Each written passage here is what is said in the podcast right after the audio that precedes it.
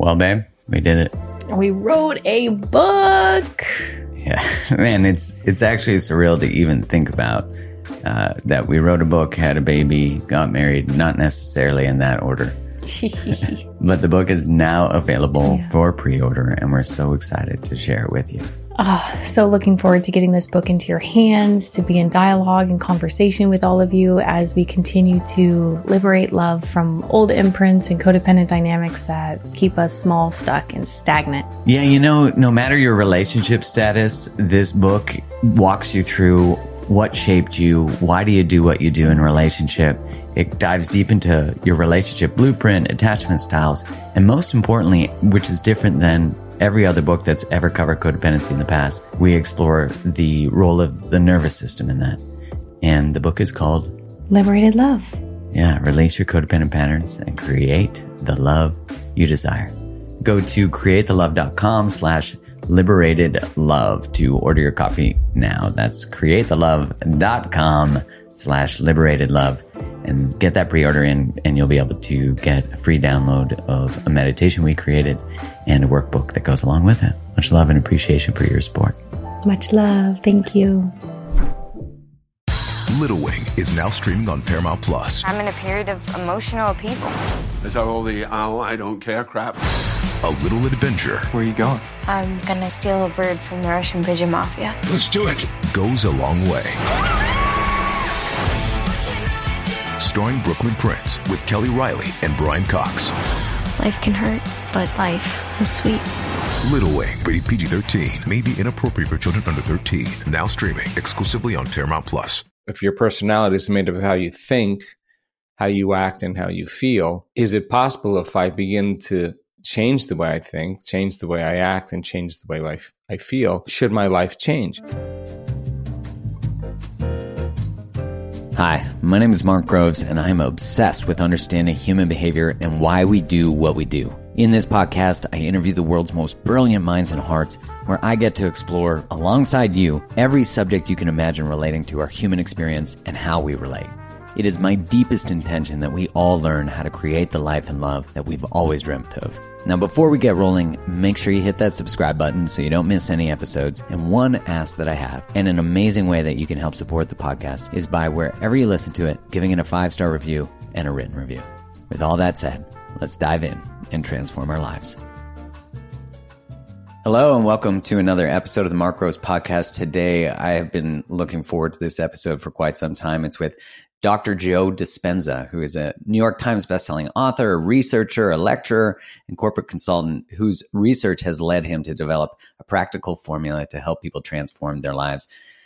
Ah, I'm so excited to have you here. Welcome. Oh, thank you, Mark. I'm happy to be with you. I feel like I already know you quite well, but not on a personal level, just because your voice has been in my ear so much and the meditations have just been incredible. And I read your book, You Are the Placebo, years ago, and was really drawn to becoming supernatural more recently. A friend of mine recommended, I hadn't read it yet, and I dove deep into the meditations. And, you know, I listened to an interview that you did not too long ago where you were talking about the circumstances of the world and not allowing them or us to become a victim of them. And I just thought, based on what everyone has collectively been through, Maybe you could explain that a little more and and what is the process? Because I was really inspired by what you said and in choosing how we respond to it.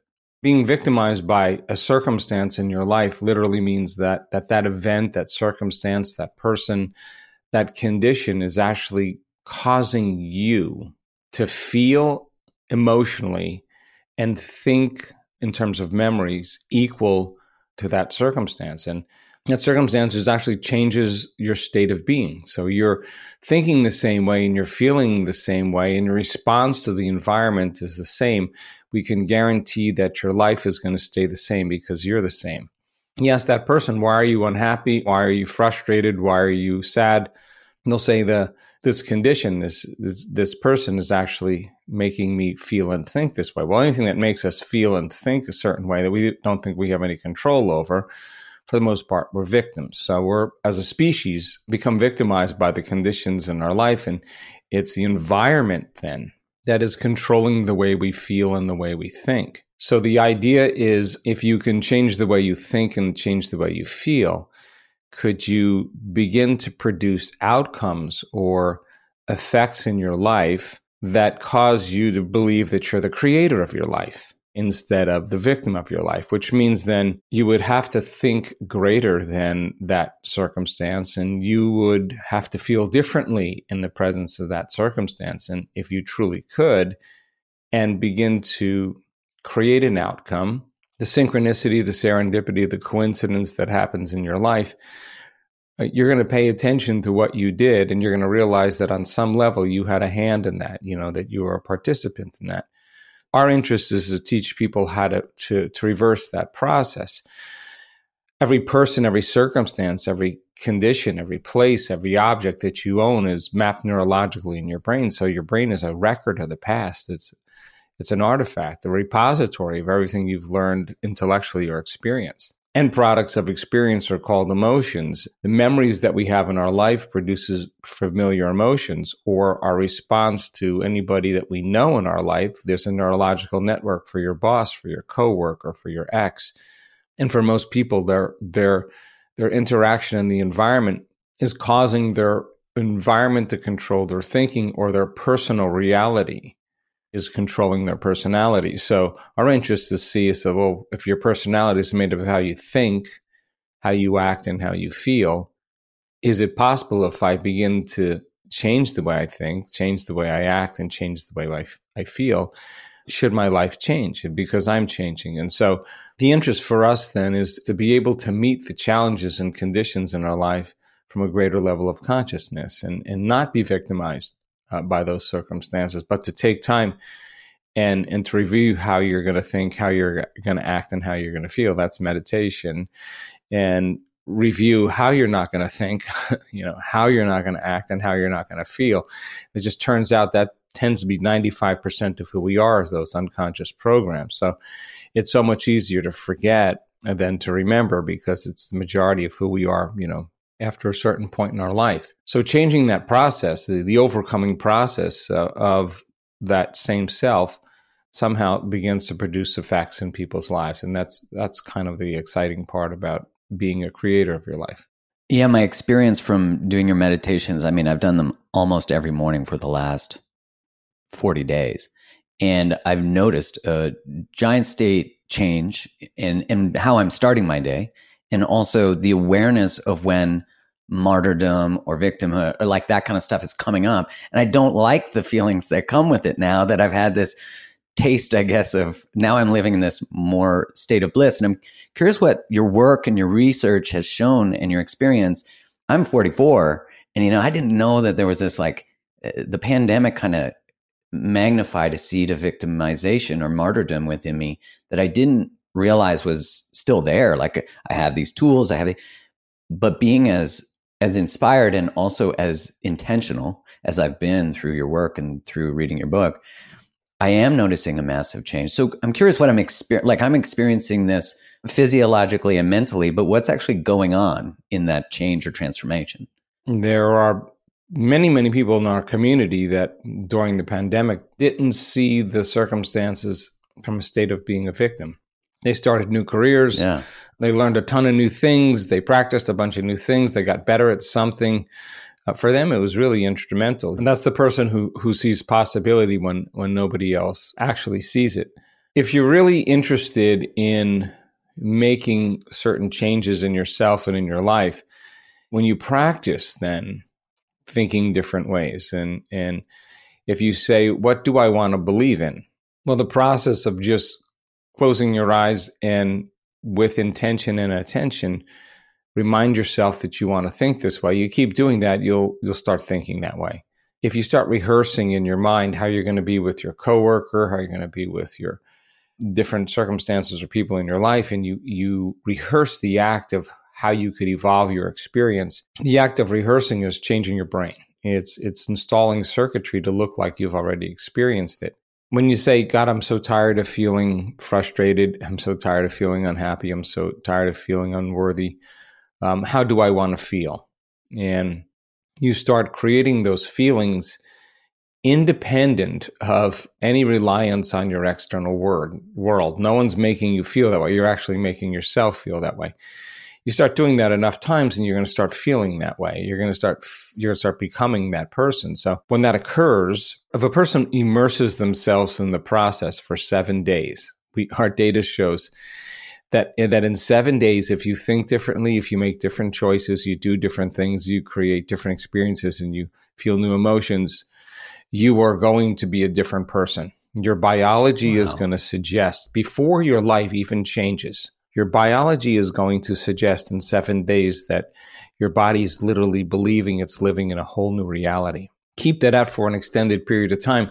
That starts feeling a lot better than feeling some of the, the other the emotions that people typically feel, and you notice the distinction between when you're there and when you're not. So true. The studious person goes, that "This this is God, this is so familiar. This is so me, old me. I don't want to be that. I'm going to get back to feeling this feeling. I'm actually making myself happy. Then something weird happens because you're no longer waiting for your life to change to feel happy. You're actually creating happiness independent of what's going on in your life. Watch out what happens in your world because your world begins to change in these, these wonderful and mysterious and synchronistic ways because that's the effect of your change in energy. And nobody changes in their life until they change, right? So nothing can possibly change in their life until they change. And so we teach people the model of change so that that exact thing happens just like for you. You start noticing feeling you're you're not feeling that way any longer and you don't like it and you want to go back to feeling that way. When people are feel whole and happy for for no reason, they they want less and they rely on a, less on other people to make them feel happy. They can actually feel happy on their own, and nobody's nobody's making them feel happy when they do this. They're actually making themselves happy. It's it's a there's a freedom that takes place with that. Staying there then is the mastery. So you could have a great meditation. You can fire and wire those circuits in your brain until they become a new belief. You can rehearse how you're going to be in your life. You're going to feel those feelings and those emotions but when you get done with your meditation, you go back to the old personality. You start, you, you default. The question is, how many times do you have to forget mm. until you stop forgetting and start remembering? That's the real moment of change.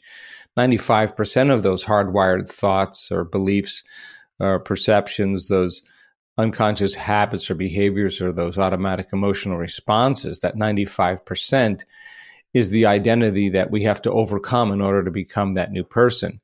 And you got to start really getting conscious of those unconscious thoughts, so conscious of them that you don't go unconscious.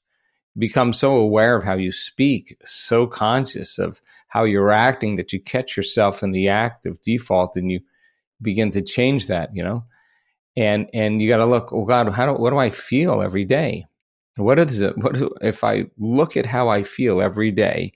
Do I really want to feel this way? And the more conscious you become of those feelings, the less unconscious you'll go in your waking day. And that's the unlearning process. And that's where people usually give up uh, because they think they're doing their meditations wrong and they're actually doing it right. They're, they're coming up against the automatic self that really, the program self, the unconscious self that, that they literally have to change. And so if they, if they stick around long enough to decide that they no longer want to think that way or act that way or feel that way.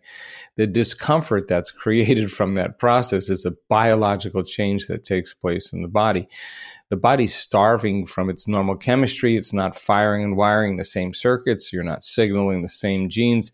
The body's leaving known and uh, familiar territory. And this is where most people say, I can't meditate. It doesn't feel right. And, and we know that if you actually sit in that and you ask yourself, is there something on the other side of that? That's when the brain changes the most. That's when the body changes the most. And, and we now know that when you do this enough times, in seven days, there's so many biological changes that take place in, in the person that begin to cause a lot of growth and repair in their in their physical bodies.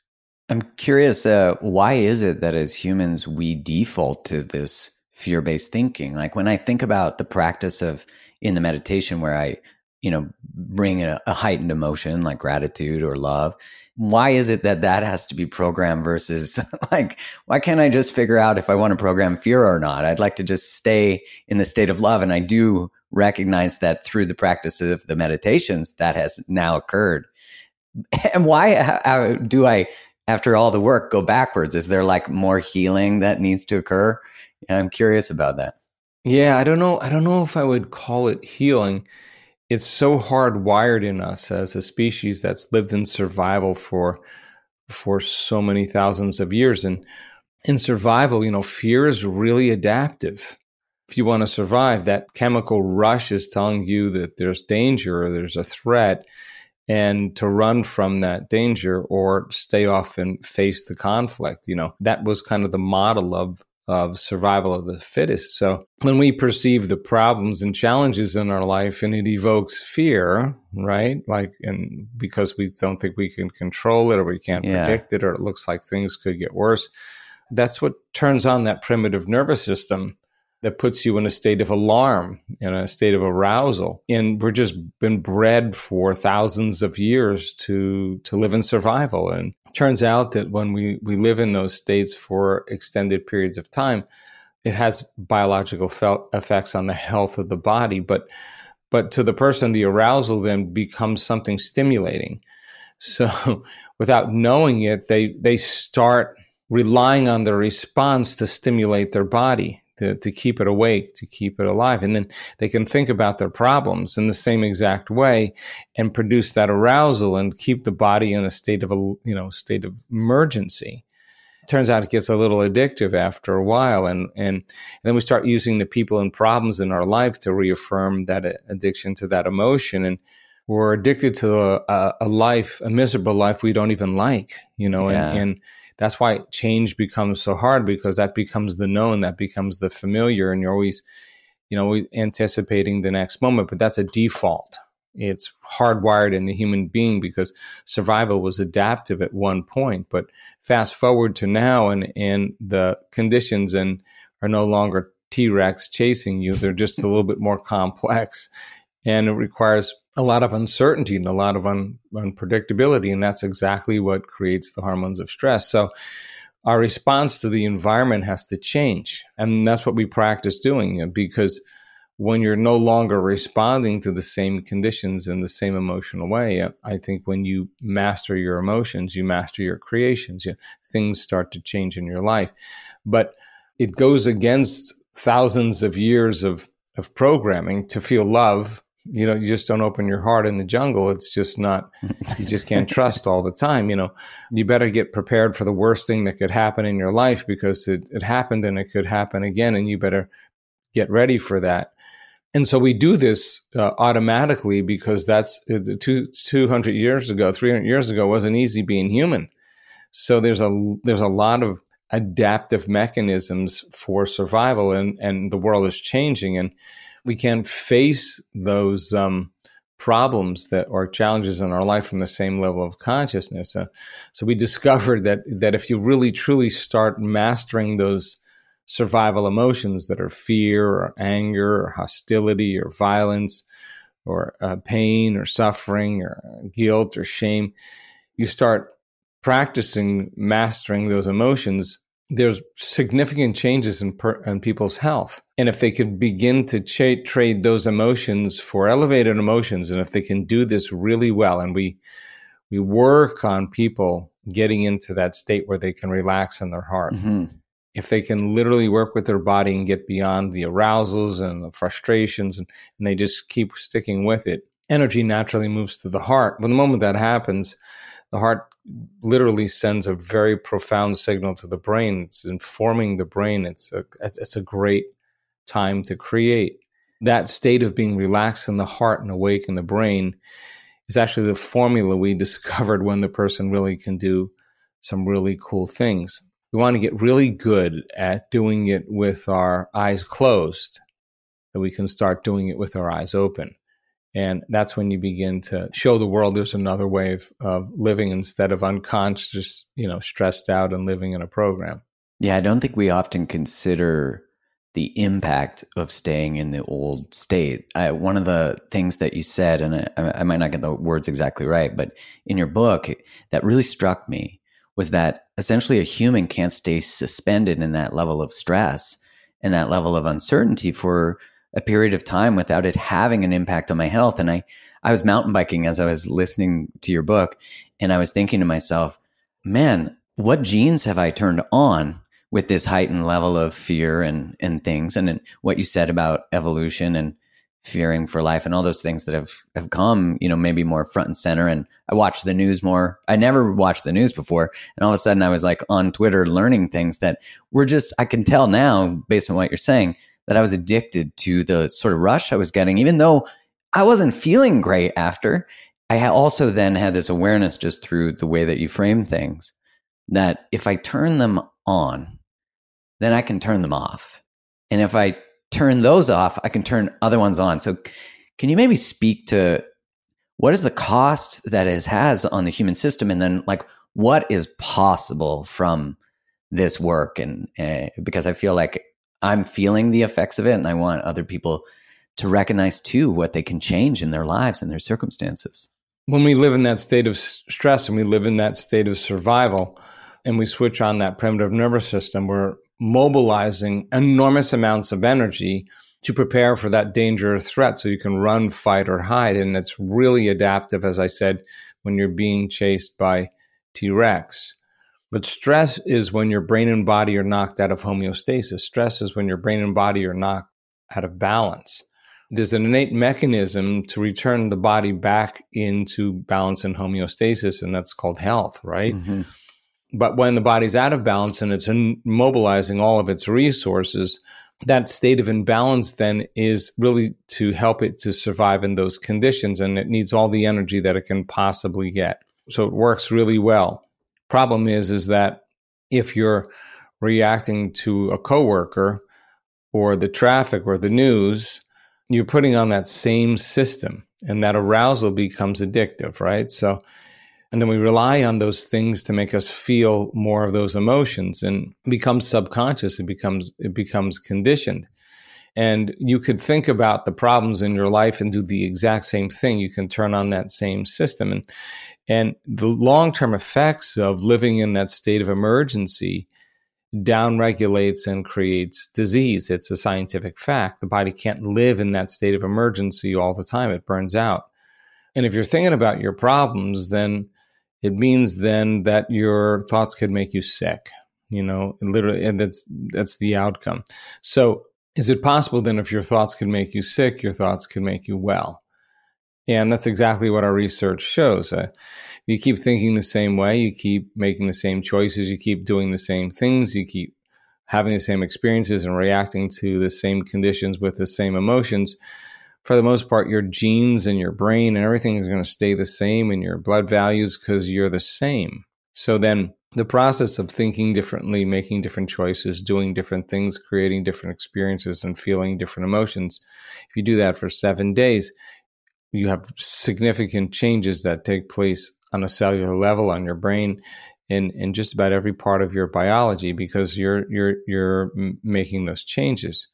Our discoveries really have to do with showing people that their nervous system is the greatest pharmacy in the world that it that it makes chemicals that work better than any drug. We can say that with, with such certainty when a person moves into, into, into these states. The practical part of it all the time is, is the daily practice. People in our work that do this work, they do it really because they understand what they're doing and why they're doing it. And when you combine the what and the why, the how tends to get easier. So as they go through this transformation of daily because it sounds to me like this requires that level of responsibility like a level of responsibility to say no longer am i going to just let my circumstances and my health be what they are.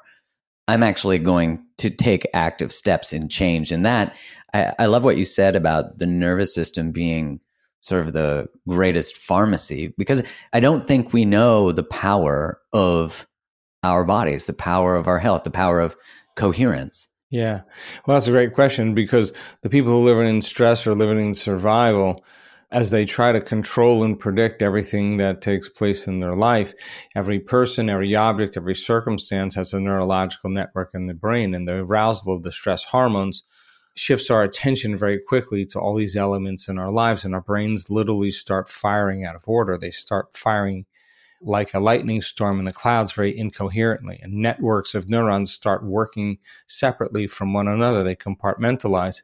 And when the brain is incoherent, we're incoherent. When the brain isn't working right, we're not working right. The heart, which is now pumping an enormous amount of blood against a closed system, the uh, the arteries aren't.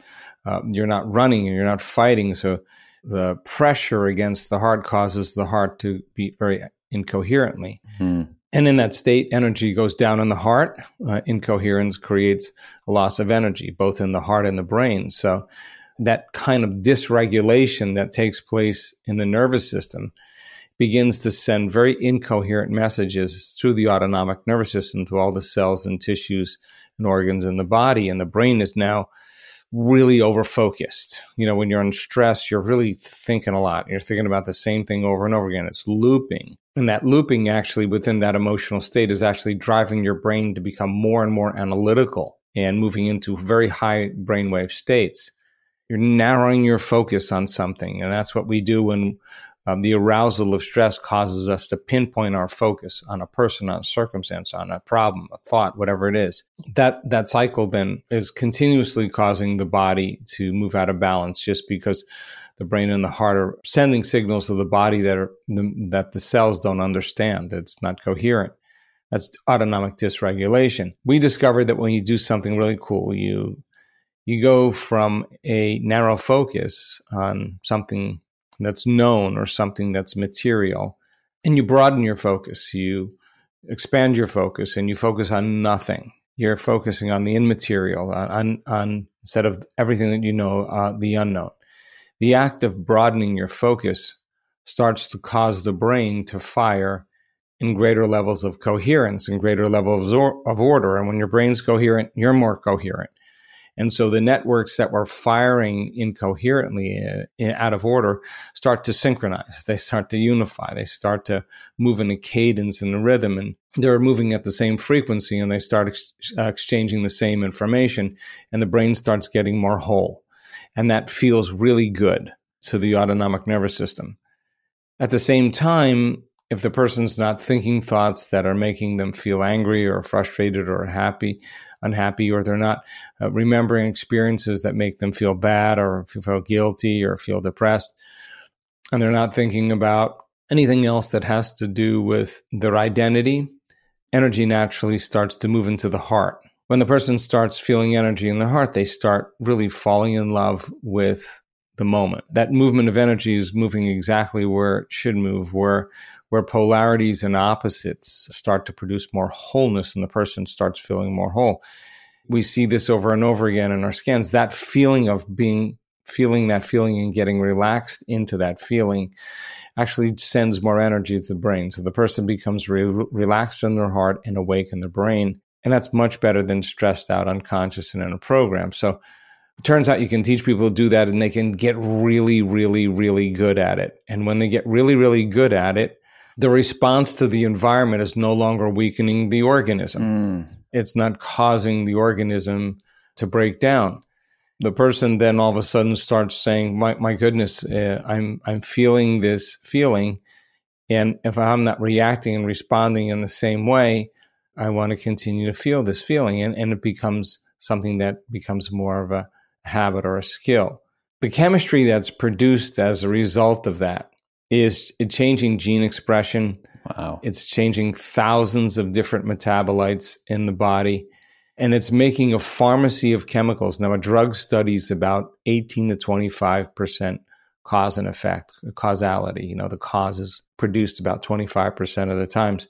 The data that we've discovered suggests that between 75 and 85% of the people that are participating in this, producing those same pharmacy wow. of chemicals that are working better than any pharmaceutical because a pharmaceutical is only working 25%. And there's this rich resource of natural pharmaceuticals that cause the body to become super immune to all kinds of viruses and bacteria. And I'm talking about all kinds of viruses. The plasma of the, of those people who who actually do this properly, put in the presence of a cancer cell, shuts the mitochondrial function in the cancer cell down by 70%. Now that's taking all the energy out of the cancer cell. Now it can't multiply and it can't move as well. It has effects on the immune system. It has effects on all kinds of thousands of metabolites that suggest the body is actually in a in a healthier environment. So it's an exciting time to see when people change the changes that take place in their biology. And and if you know that and you sit down to do the meditation because you know that, it turns out you'll get a greater outcome. I am constantly going from one thing to the next. You know, I, I live a busy life and I'm often grabbing my nutrition on the go. And I, like you, I'm guessing, want to eat lots of greens. I want to crush greens all day long. I don't want to take the time to make a salad or do a juicing and have to deal with all that mess. And so Organifi's green juice has really been the answer for me. It's super simple. It just takes 30 seconds to prep. You got no shopping, no chopping, no juicing, no blending. You just add water, you mix it up, and you drink it up, and you let your body soak in the benefits. And they've recently just made their flavors super powered with crisp green apple, which I love, and also mint. So it has 11 superfoods, all of which are 100% organic. It has 600 milligrams of clinically proven ashwagandha, which is an adaptogen that helps support a healthy response to stress, chlorella, moringa, spirulina, turmeric, and more. All of which work together in a sweet symphony of incredible energy boosting and detoxing benefits. If you're looking for an easy, delicious, and cost-effective way to get your greens, go to Organifi.com slash create the love that is O-R-G-A-N-I-F-I dot com slash create the love and you save 20% off this green juice as well as all of Organifi's products. Making everyone happy on vacation isn't easy, but you know what is? Going to Aruba. All you have to do is walk out your door to find pristine pools, relaxing white sand beaches, and an island teeming with outdoor activities that'll put a smile on any face. You won't just feel great, you'll all feel great, filled with a calmer, more peaceful vibe that radiates Aruba's warmth. And the best part is, it never fades. That's the Aruba effect. Plan your family trip at aruba.com. I love that it's you're putting science to sort of the miraculous, which is really it's just so neat and and to show people what's possible. And I'm curious in your retreats, what what have you seen? Like, what, I I know from reading your book that I've just been like, you know, of what's possible. Speaking really transparently, in the last year or two, I I never thought in my life that I would be seeing what I'm seeing as a result of a person's ability to overcome themselves and to connect this to this invisible field of frequency or energy that that somehow informs the body in a very short amount of time. I never thought I would see. We had at one event we had two people that were blind. Uh, now, it's a stretch for a lot of people, by the end of that event, they were seeing. I mean, just the odds of one person yeah. having that experience is one in billions. And now you have two at the same event. You know, this is That's amazing. And, and it's so important because when they stand on the stage and they tell their story, it's changing people's consciousness. Like I would never think that I would see that like that. Two in, you know, two in one event. One would be a surprise the people in the audience are become conscious of the four minute mile like oh my god somebody did that that actually broke through. It's a possibility now and they believe in possibility a little bit more and belief has a strong effect on the outcomes that we see.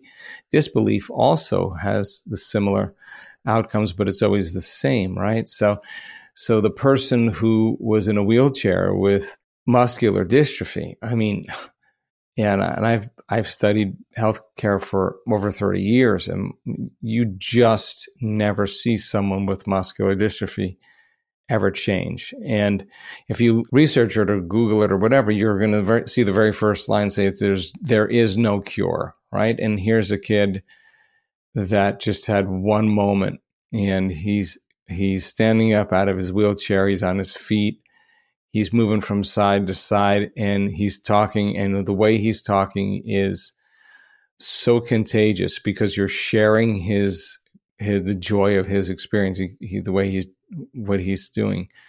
People with ALS um, that had a lot of paralysis and loss of motor function, getting up on their own again, getting out of wheelchairs again, and feeding themselves again.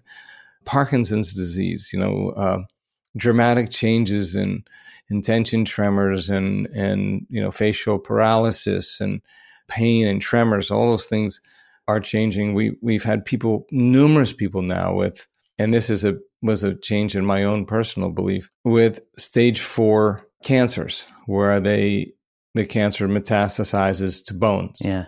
to livers, uh, to other organs.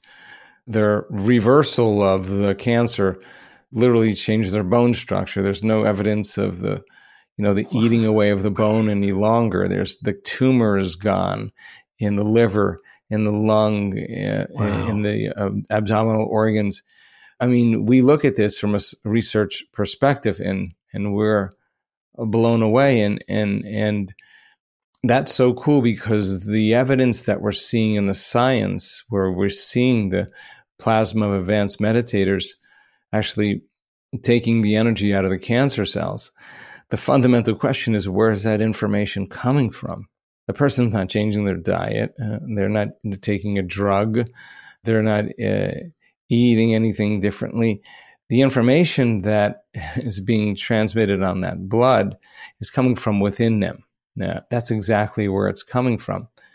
People say, "Oh my God, does, do you, are you saying that meditation can actually help cancer and or uh, cause a resistance to a virus and change the Alzheimer's gene?" I say, "No, no, actually, I'm not saying that. The data is actually saying Yeah. that, and that's a data. If the data is saying that, it's a it's a change in consciousness."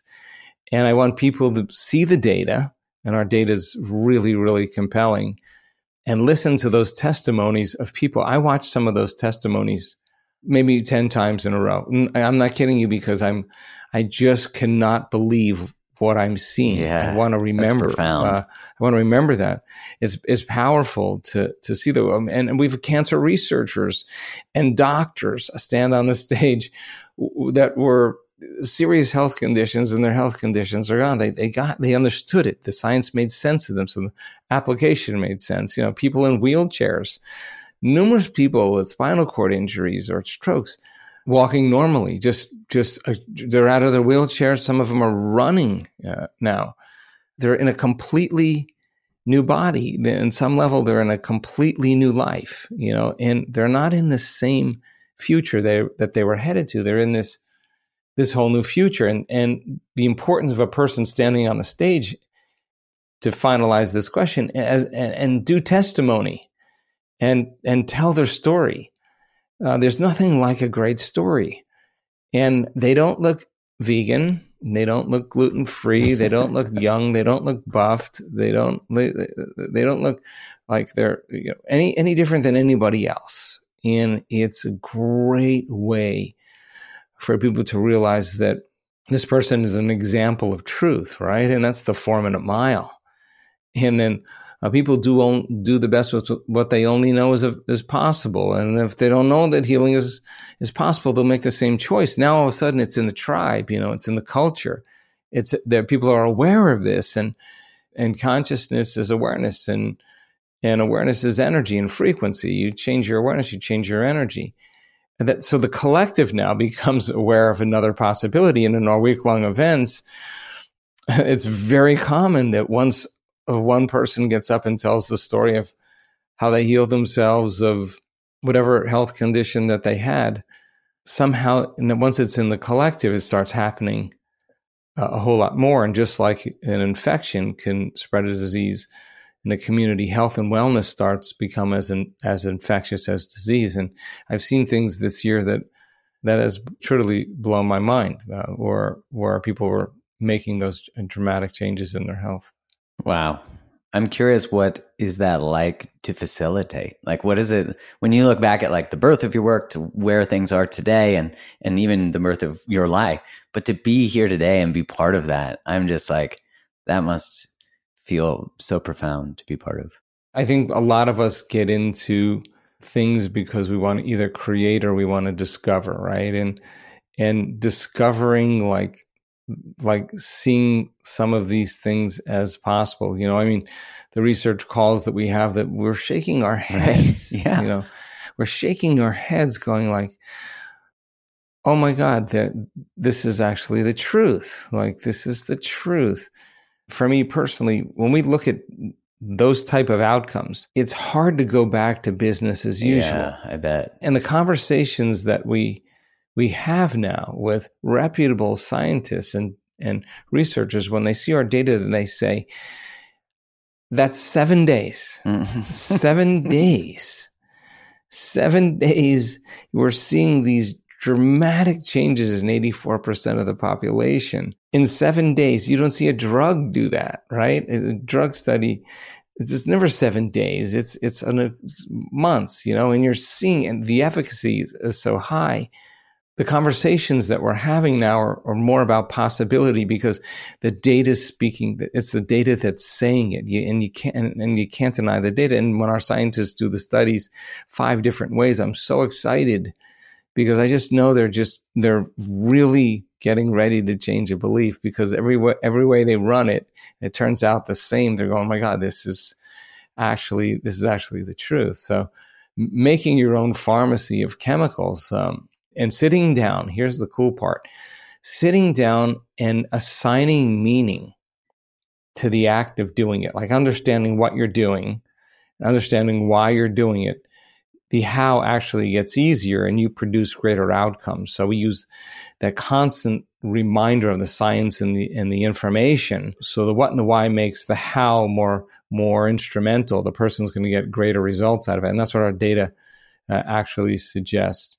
I can say now with so much more certainty that that this is not pseudoscience. Yeah. I could say that. Like it's, I can't, it's no longer, oh, that's just pseudoscience. We can't say that any longer. It's science. And our scientists really that are, that are doing the researcher. they're the ones that are, they're changing their belief. And, and when they, when they start a lecture and they call it evolution of the species, that's a big, huge you know a, a, huge sign that there that something great is happening. You know when you see a scientist in the last line of his presentation with all these volcano maps and all these uh, statistics say um, you are what you think you know that's the last line you're you're you're you're in shock. So science is changing now because we're changing the science which is super cool. When i think uh, i used to be a pharmaceutical rep for almost 14 years and when I started to learn about relationships and emotion and the effect on the body and inflammation, I was just like, that's not the way. Like I couldn't stay in that work anymore.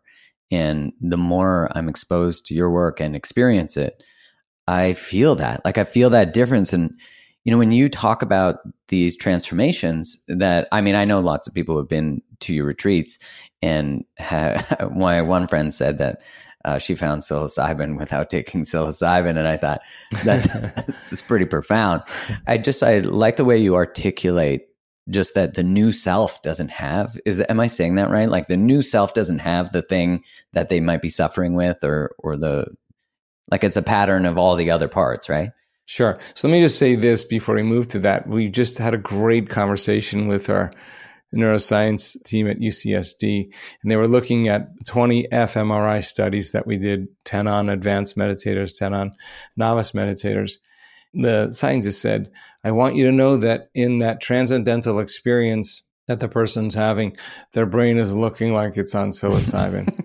That's exactly what they said. So it is accurate. It was an accurate uh, experience because the brain actually, through certain latent systems, when it switches on, actually makes derivatives of melatonin that work exactly like those pharmaceuticals. That's why those receptors are there. And that creates the transcendental moment. You know, that's what creates this uh, super lucid moment. Yeah, that's it. And, and so when they are making these changes, when they're going from like in your seven day retreat, they're experiencing the meditations, the change of way of being, and they're also with people. So it almost seems like there's this tension of in, in a, a, beautiful tension in the way that it, am I using the right words? It's almost like I'm I'm experiencing sovereignty, but also unity at the same time. Like yeah, yes. Yeah. So I, there's a transformation that takes place in the weak lungs that's really evident. It's a person overcoming themselves, and and when you sit past that point where you normally quit, that's when the brain really begins to change the most. That's when you're stepping out of the known into the unknown. And that's what, that's what creates plasticity in the brain. There's, there's, there's going to be a fundamental change that takes place. In our week long events, we, we stretch people a little bit further where they like to go. What's on the other side of the thought I can't? Uh, what's on the other side of the thought I'm too old? What's on the other side of the thought uh, it's my mother's fault, my father's fault? What if we just keep going past those thoughts, keep going be- past those emotions and, and behaviors? And in the, in the seven day process that we do, the first couple days is that overcoming process and disentangling from those programs. It takes an enormous amount of energy and it takes an enormous amount of awareness. And if you give people things to do while they're going through that change from the old self to the new self. And you, you give them some things to practice. It accelerates the process. After a certain point in the collective, in the community, the individual becomes a representation of the whole. So you start seeing people all of a sudden heal from feeling a certain way and now they're feeling another way. When they start feeling another way than the way they feel in, in the same familiar way. Their body is so objective that it does not know the difference between the experience in their life that could be creating that emotion. And the emotion that person is just feeling just by changing themselves. The body's actually believing genetically that it's living in a different world and and genes regulate because the environment signals the gene and the end product of an experience in the environment is an emotion. They're actually signaling genes ahead of their environment and that's what's actually beginning to make their biological changes.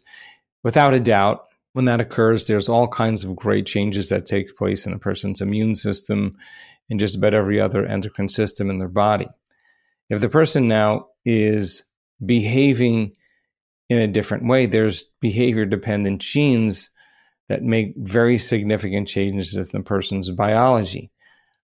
If the person is gotten past, I can't, it's too hard, it's my mother's fault, I'll never change, what's wrong with me? And they just no longer were firing and wiring those thoughts and they began to fire and wire new thoughts. And when it's the hardest that matters the most if they stuck around long enough to go through that transformative process energy naturally moves into the heart. We've measured this an enormous amount of times and people start falling in love with life again. They start seeing beauty in all things. The heart informs the brain in a very short amount of time. The brain goes into an elevated gamma brainwave state. Now the person's literally relaxed in their heart. They're awake. They're actually conscious instead of unconscious and in a program. And they're more relaxed into the present moment. The biological changes that take place as a result of that over time become more and more permanent for the person. So the person who's no longer thinking the same way, acting the same way, and feeling the same way, the disease exists in the other person that was thinking that way, acting that way, and feeling that way because their biology is actually the same. They just became somebody else. And it's the overcoming process in that seven day retreat that actually creates the becoming process. And, and there's just so many wonderful biological changes that take place in the brain, the heart, the genes, in the blood, in the microbiome, in, in just about every system in the body. I mean, it makes so much sense if you change the, your state. What I think is really fascinating is the correlation to like you're already experiencing a future that doesn't yet exist, but exists maybe in another time or dimension or whatever, you know.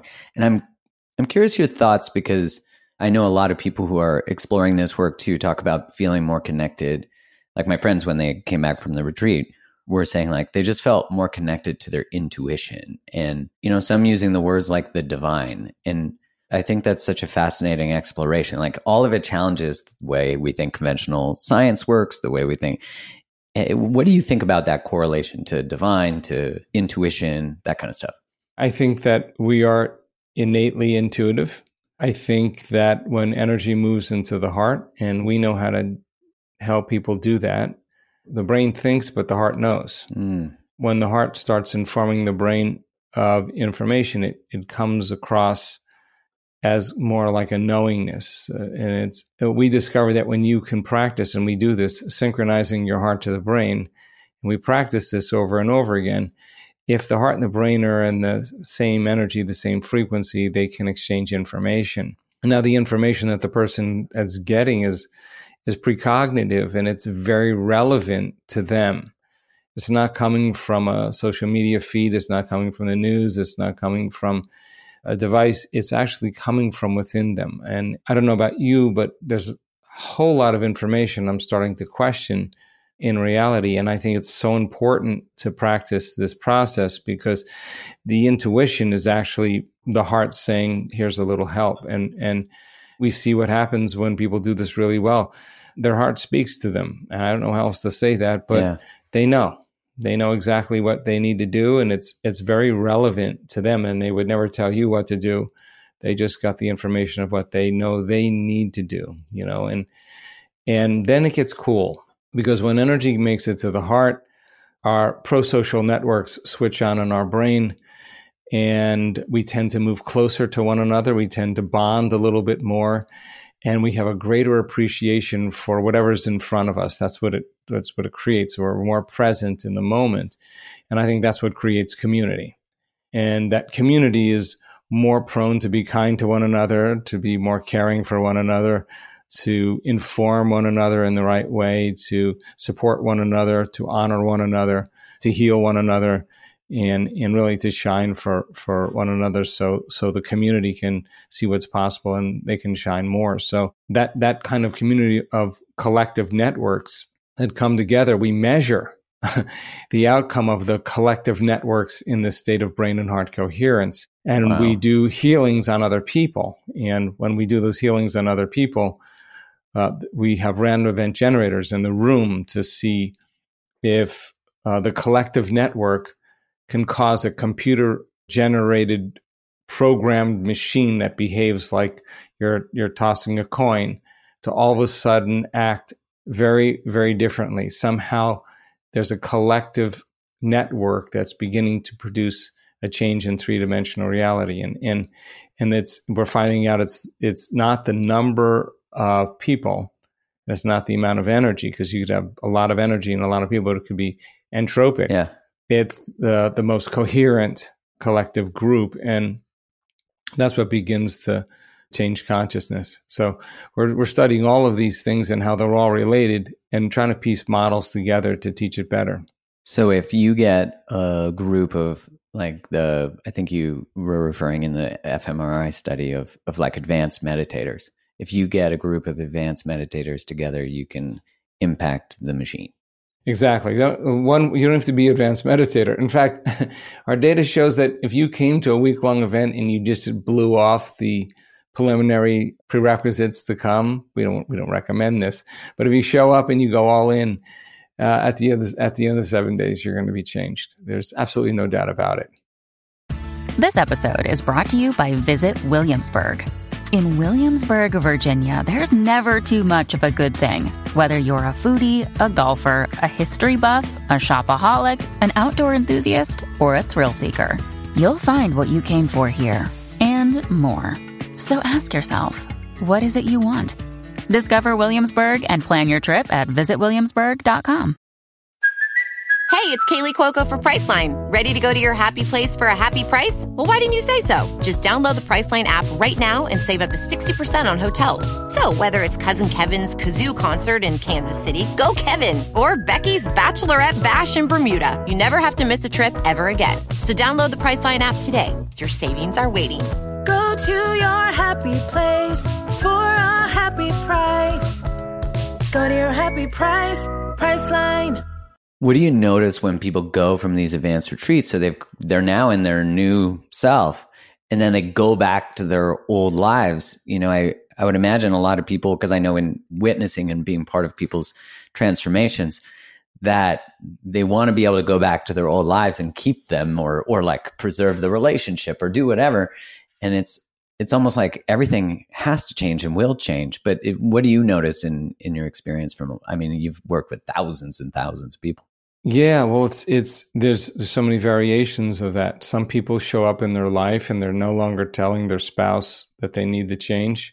Oh, All yeah. of a sudden, they're just happy, and they see their the spouse sees that they're really genuinely happy, and they want to be happy again with them, you know? So that that's a that's a teaching without words, right? I mean, you're not you're not telling anybody to change, you're being the example of change. So we see that happen. We see people that heal from really, really serious health conditions where they reverse the health condition and then they re- return back into their life and their health condition comes back within a, you know, six months to a year because they return back to the same person. They stopped changing their state of being. And their response to the environment emotionally was signaling the same gene in the same way. And, and for some of them, their health condition came back in a really short amount of time because that's how it's ha- had been programmed. And, and they had all the changes that took place. Something amazing really begins to happen now because now you realize that if you created the condition, then you uncreated and you recreated again. You gotta can't say I'm a failure any longer. You gotta say I gotta do it again. And she she did it again, or some of them have done it again, and reversed the condition again. Now it's it's a once is an incident, twice is a coincidence. And and and what they did really well is they didn't say I'm gonna do a really great meditation I'm going to be relaxed in my heart and awake in my brain. I'm going to get up feeling differently than when I started. I'm going to really connect and get my brain and heart coherent, all that stuff. And then you spend the rest of your day reacting and responding to all the people in your life in the same way. You got one hour going against 15 hours. Oh, yeah. Your he- health condition will heal a little bit. Um, but it won't heal to the degree that that you want. You may sleep be sleeping better. You may have less pain less anxiety. You may be feeling some subjective things, but they go for their scans and they go for their X-rays and their, and they go for their blood tests, and it's if it's still the same, they don't say that it didn't work. Uh, they say there's something about me that I still have to change in order for this health condition to change. They're not doing the meditations to heal; they're doing the meditations to change so that they can heal. Mm, so now it gets really, really, it gets really practical now because then they now have to really do exactly what we've been saying. They got to say, okay, you can't think this way. You just cannot today. You cannot act like that. You cannot. That's the old person. You can't feel this way. You feel this way. You're signaling the same genes, and you're going to go back to the same person.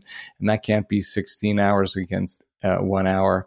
I got to change this. I got to stay in the state. So then, how am I going to think? Let me remind myself. How am I going to act? I'm going to review it. I'm going to rehearse it. The act of mental rehearsal installs the circuits in the brain to look like you did it. You got hardware there now. How do I have to feel every day today to keep those genes signaled on? Okay, now let me just practice feeling this feeling. We keep bringing it up. If I have to bring it up a hundred times in a row, so I could bring it up on my own whenever I need to. That's how good I want to get at it. Then I would be signaling new genes in new ways, and genes make proteins, and proteins are the expression of health in my body. So it's the expression of life. So I'm going to stay in this state, and no person, no condition, no circumstance in my life is going to remove me from it if I can stay there for a period of time.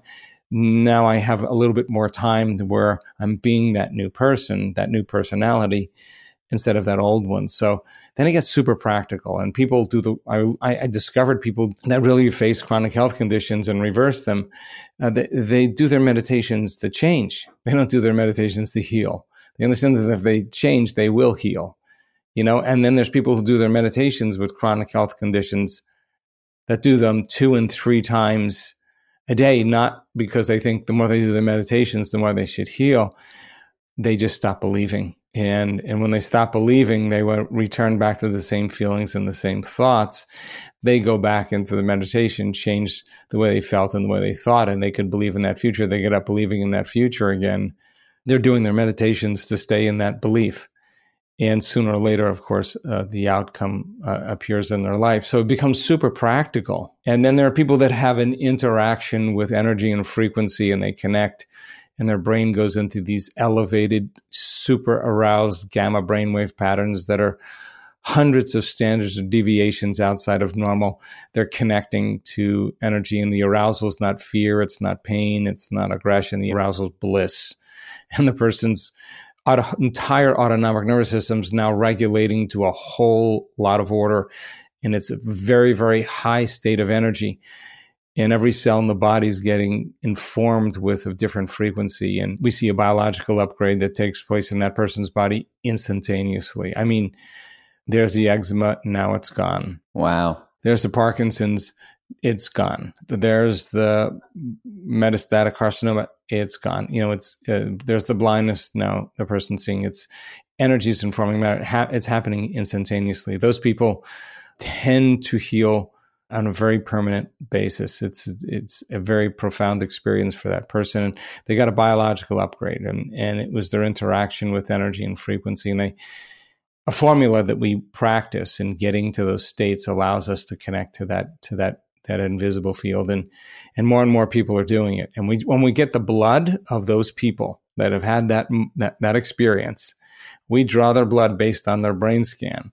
There's information in that blood that wasn't there before that has such a dramatic effect on health and wholeness in the body. There's more coherence and and uh, a, better information. Yeah, I noticed Kylie, my partner, she was asking me. I was saying, "Oh man, I had like the most profound experience in the blessing of the energy centers meditation." That I, whenever I do that one, it's like, and she said, "What was it like?" I was like, "Well, it was kind of like having an orgasm." Like it was, it was like I was suspended between worlds, but I was just in a state of just like absolute peace.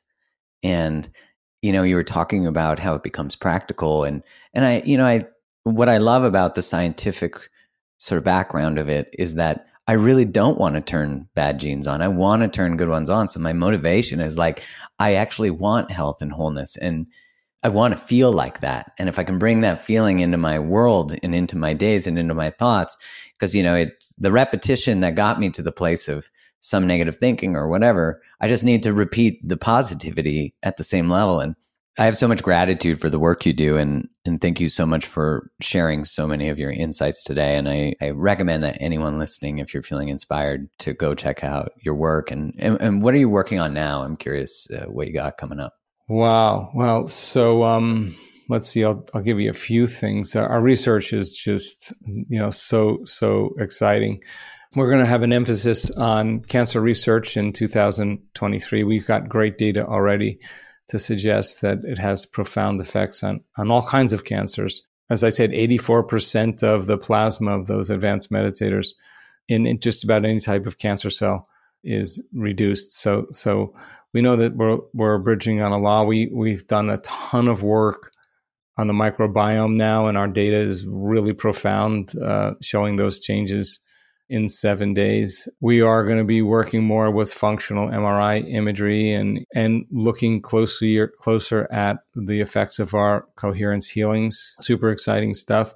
Uh, we're working with prisons. We're working with Navy SEALs now and, and helping those folks. We've done studies with children in meditation, you know, a, a thousand young uh, children between the age of four and 12, and the data's really, really great. We're doing all kinds of, of different things. Uh, we're, we're putting together a coalition of doctors and researchers and physicians that are interested in seeing what we're doing and being a part of, uh, you know, maybe some of the more of the case histories and the research that we're we're doing. So, and then of course, you know, my my real real passion is just the the week long events and the and the events follow ups because you get uh, 1800 people in the room everybody making that shift in the second day and you see miracles. That's the cool part and, and being part of that for me is a great pleasure in life. So so yeah so we're we're doing as much as we possibly can. Awesome and you also have um, the program that i saw inspire. Can you speak maybe more to that? Oh, sure. So we do a particular breath uh, called pulling the mind out of the body, and and and we know based on our data, it's going to create more gamma brain waves in the brain. We've seen it. It's going to put more energy in the brain. And ultimately, it's going to cause your body to relax and at the same time for you to stay awake. So we do this breath, and it's a very active breath. And so we put together 10 songs from composers and artists that we work with, some of them original pieces. It's uh, different rhythms, the way I do it, different instruction. And it's an opportunity for people to put together their own personal playlist. You know, some people may want to do two songs, some, people may want to do four or five.